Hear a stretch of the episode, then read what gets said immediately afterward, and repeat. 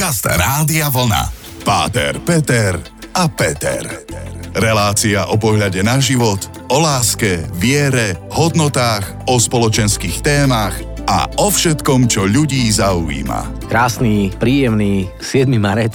Ako sa máš starec? To by možno bola otázka na teba, keby si bol o niečo starší, ale ty si taký mladučký. Môj prísediaci samozrejme stále ten istý človek Páter Peter, takže ahoj, ako sa máš starec? Výborne, odbehol som si z lyžovačky, máme jarné prázdniny, takže je to super. Áno, ja sa veľmi teším, že to mám pod chalupou, tak sa za tebou určite zastavím. No, možno. Zas nesľubuj, čo nevieš dodržať. Príďte, radi vás uvidíme, nie sme doma. Áno, áno, áno, klopte, bude vám otvorené, ale neviem kedy, lebo kľúče mám so sebou, zhorel ti dom, nevadí, kľúče mám so sebou.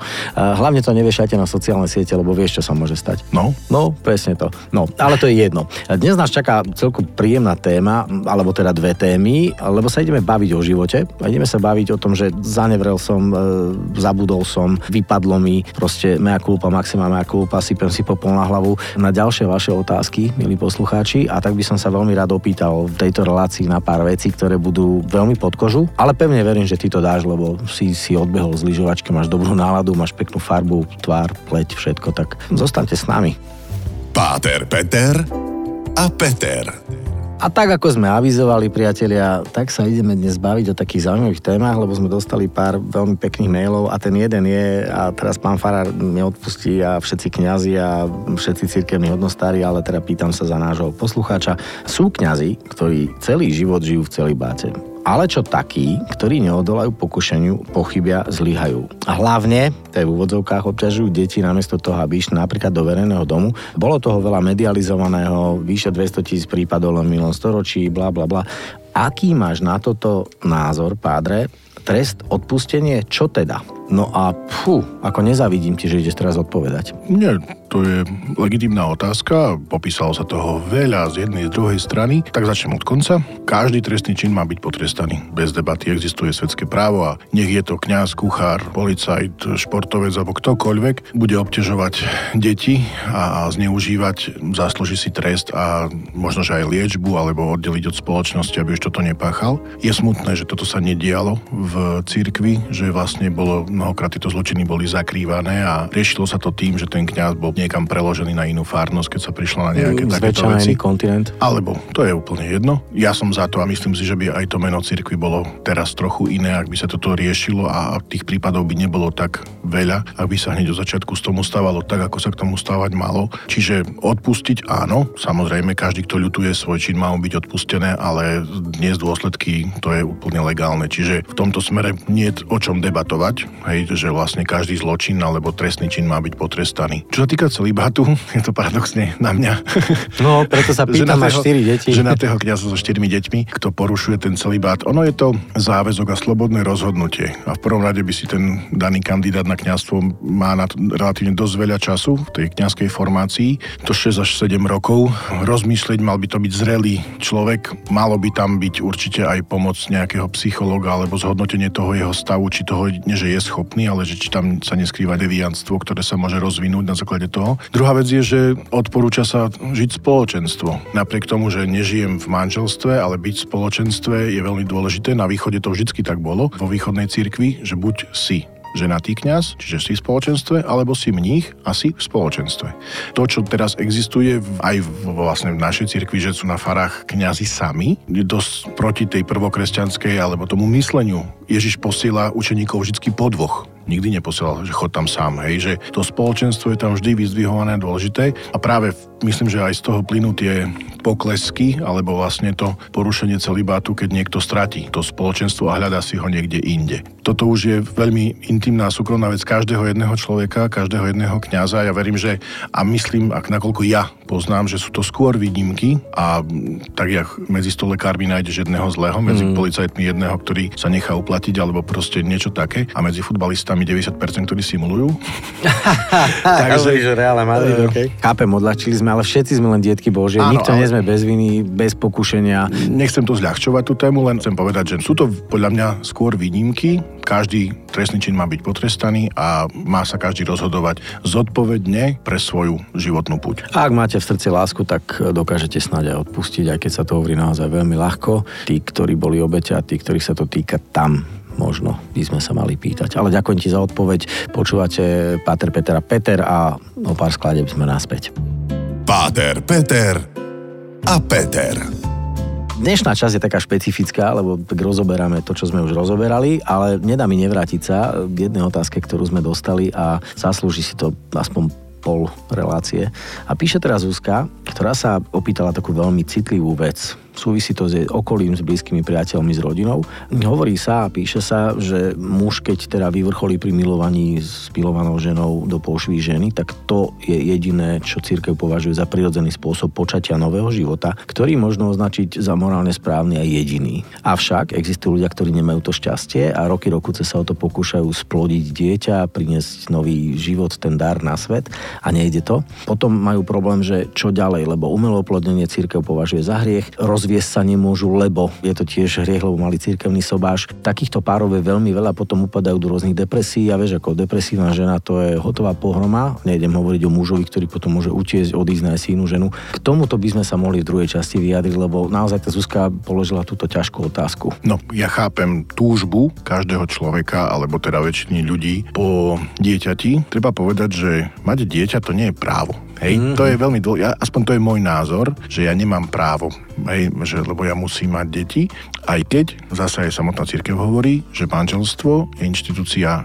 kvôli dvom veciam. Pre dobro manželov a plodenie detí. To je samotný zmysel manželstva. Takže ak to vylúči jednu z týchto, tak vlastne v slávi neplatné manželstvo. To hovorí cirkevné právo. Čiže ak sa niekto vyslovene bráni počatiu a povie, že my nechceme mať deti, tak to manželstvo nenaplňuje aj do toho. Na, na druhej strane je legitimne sa pýtať, a čo tí, čo nemôžu mať. Tá otázka bioetiky v cirkvi je veľmi dosť dobre rozpracovaná a vysvetľovaná. Ono so samotným umelým oplodnením nie je problém, že by to bol ako také. Existujú spôsoby asistovanej reprodukcie, kedy týmto spôsobom, kedy muž je so ženou, deje sa to tým prirodzeným spôsobom, potom lekár hneď na to asistuje a umožní tej spermii spojiť sa s vajíčkom, to je jedna vec. Málo kto o tom vie, že aj toto existuje a lekári sú to schopní urobiť aj týmto spôsobom. Na druhej strane to je zložité a ja nechcem teraz tu napasovať sa do pozície, čo je vlastne hlavný problém umelého oplodnenia, že keď tam vznikne embryo, nikdy to nie je jedno. Vznikne tam viac životov, ktoré potom za to, aby sme mali my jedno dieťa, zomrie ďalších 5. Alebo ja neviem, koľko tam vzniká to zase. Ak by mi niekto povedal, že my máme reprodukované alebo asistované rodičovstvo a je tam jedno embryo, ktoré je vložené do tej maternice, asi by sa to o tom dalo rozprávať, že to je v poriadku. Hej, len tých embryí je vždycky viac a prichádza tam o život strašne veľa detí. Pretože pre mňa a pre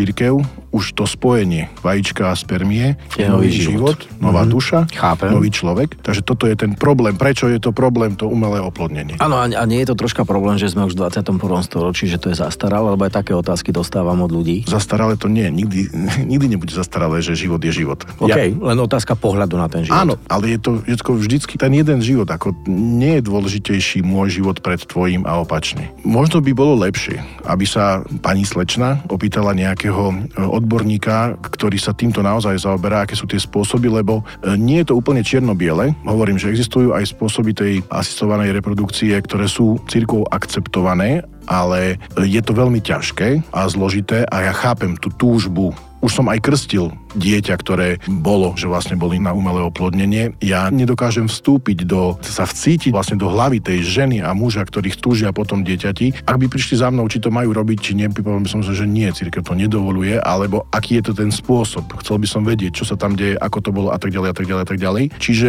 na jednej strane chápem túžbu, na druhej strane hovorím, to dieťa nie je právo a sú aj mnohé, mnohé iné spôsoby, ako byť rodičom a môžem v ďalšom stupe sa k tomu ešte vrátiť. OK, tak si dáme krátky hudobný break a dokončíme veľmi zaujímavú tému. Páter, Peter a Peter.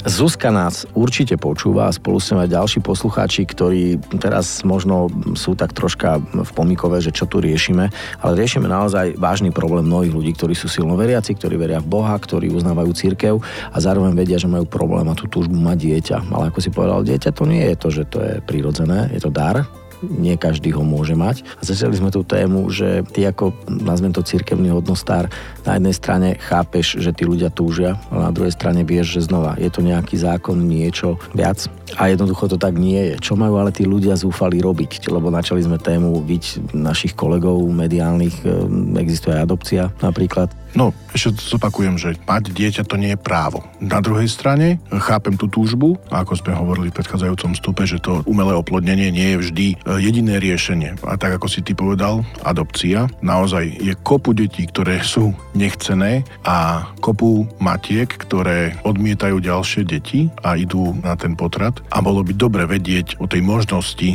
že to dieťa nemusí byť zabité v tom matkinom lone, ale že sa o ňo niekto môže iný postarať. Ja viem, že existujú hniezda záchrany, viem, aký je ťažký ten proces adopcie a aký zdlhavý a dlhý, ale myslím, že ten, kto je rozhodnutý mať to dieťa, že toto je veľmi dobrá možnosť dať naozaj tú svoju energiu a to všetko. Ja poznám prípad, kedy manželský pár nemohol mať deti, adoptovali si dve deti a jak ich vychovali, potom sa im zrazu narodili tri.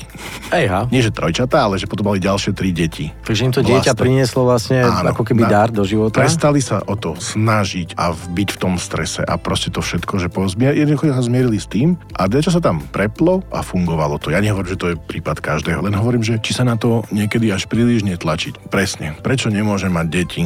Mnohokrát je to dlhodobé užívanie hormonálnej antikoncepcie, kedy to ženské telo je rozbité. Chápem, že my nemôžeme mať deti, no ale prečo? Hej, a to nehovorím, že to je prípad každého, to vôbec nie. Už som sa tak nadýchoval. Nechcem, nechcem generalizovať vôbec nie, len hovorím, Ale je to jeden z možných Jeden z dôvodov. možných dôvodov.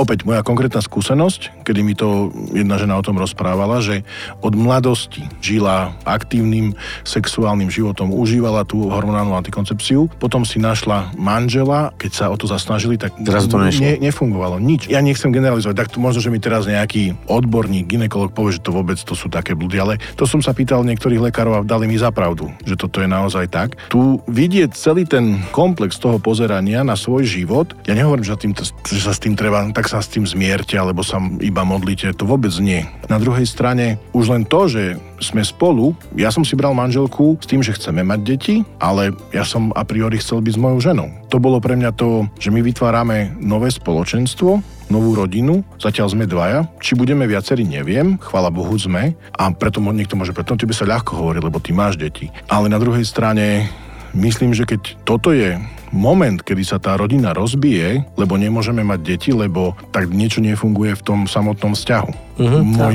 hej, že ona tam povedala, nemôžu sa ani rozviesť, ani nič, ale tak potom ste sa nemali brať, keď len toto bola motivácia a toto je... Tak možno naražal skôr na to, že naozaj to je veľmi psychicky ťažké a tí ľudia nakoniec skončia s vážnymi psychickými a mentálnymi poruchami, pretože to tú ženu zasahuje, ten chlap sa cíti možno ponížený, už nie je samec alfa a tak ďalej. Hej, toto sú vážne veci. Ale pozrieme sa na to v globále. Áno, áno, ja, ja to nepopieram a to, jak hovorím, to je, vždy je to strašne individuálne. Chápem, ale podotázka tej Zuzky, že naozaj si církev myslí, že pomôcť rodinám k tejto radosti je neetické? Áno či nie? Ja som nepovedal nič, že to je neetické, len hovorím, že keď má vzniknúť jeden život a zomrie ďalších 5, tak to je neetické. Tak, dúfam, že Zuzana bude spokojná s touto odpoveďou, ale ja by som sa k tomu kľudne ešte vrátil. Páter, Peter a Peter. Rád odľahčujem, ale nie preto, že by som zľahčoval veci a tému, ktorú riešime, ale aby som Zuzke aj zaspieval, lebo naozaj dala tak unikátnu tému.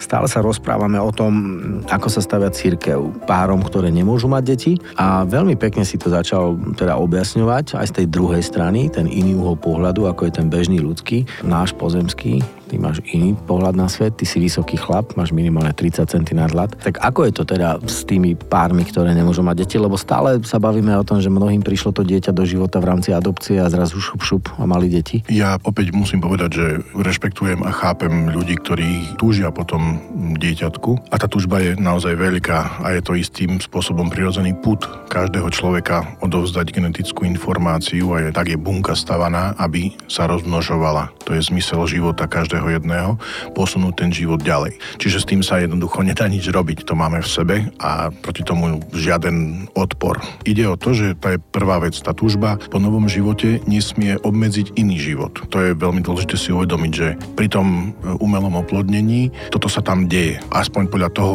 ako ja poznám tú teóriu, ako sa to robí. Druhá vec je, že možno, že lekári mnohokrát e, idú hneď, že nemôžete mať deti hup a umelé oplodnenie. Či, či tam nie je priestor na na liečenie, či tam nie je priestor, to sú moje otázky. Na to by som ti vedel odpovedať. Poznám mnohých v okolí, ktorí naozaj dlho, dlho, dlho potom brali rôzne hormóny a tak ďalej, čiže snažili sa, ale keď to už nešlo naozaj nejak a trvalo to 7-8 rokov, Áno. aj ten čas biologicky tej ženy predsa cupkal, prišla kríza, tak sa rozhodli Hovorím, týmto ne, spôsobom. nezľahčujem to, dávam rôzne uhly pohľadu, ale vždy budem zastávať tento názor a preto aj ten názor cirkvi je taký, že keď vznikne jeden nový život, nesmie odobrať iný život. Nesmie byť to v zmysle, že tak, lebo my chceme mať babetko, no tak ostatné 3-4, ktoré tam sú v tej skúmavke, pôjdu inde. To bolo aj veľakrát veľká kritika tých embrí, ktoré boli používané na rôzne vedecké výskumy a sami vedci povedali, že to je nehumánne, že to sa nesmie robiť, že toto je naozaj proti obyčajnému ľudskému rozumu. Takže ja prajem každému, aby mal deti a, a chápem túto túžbu, ale naozaj,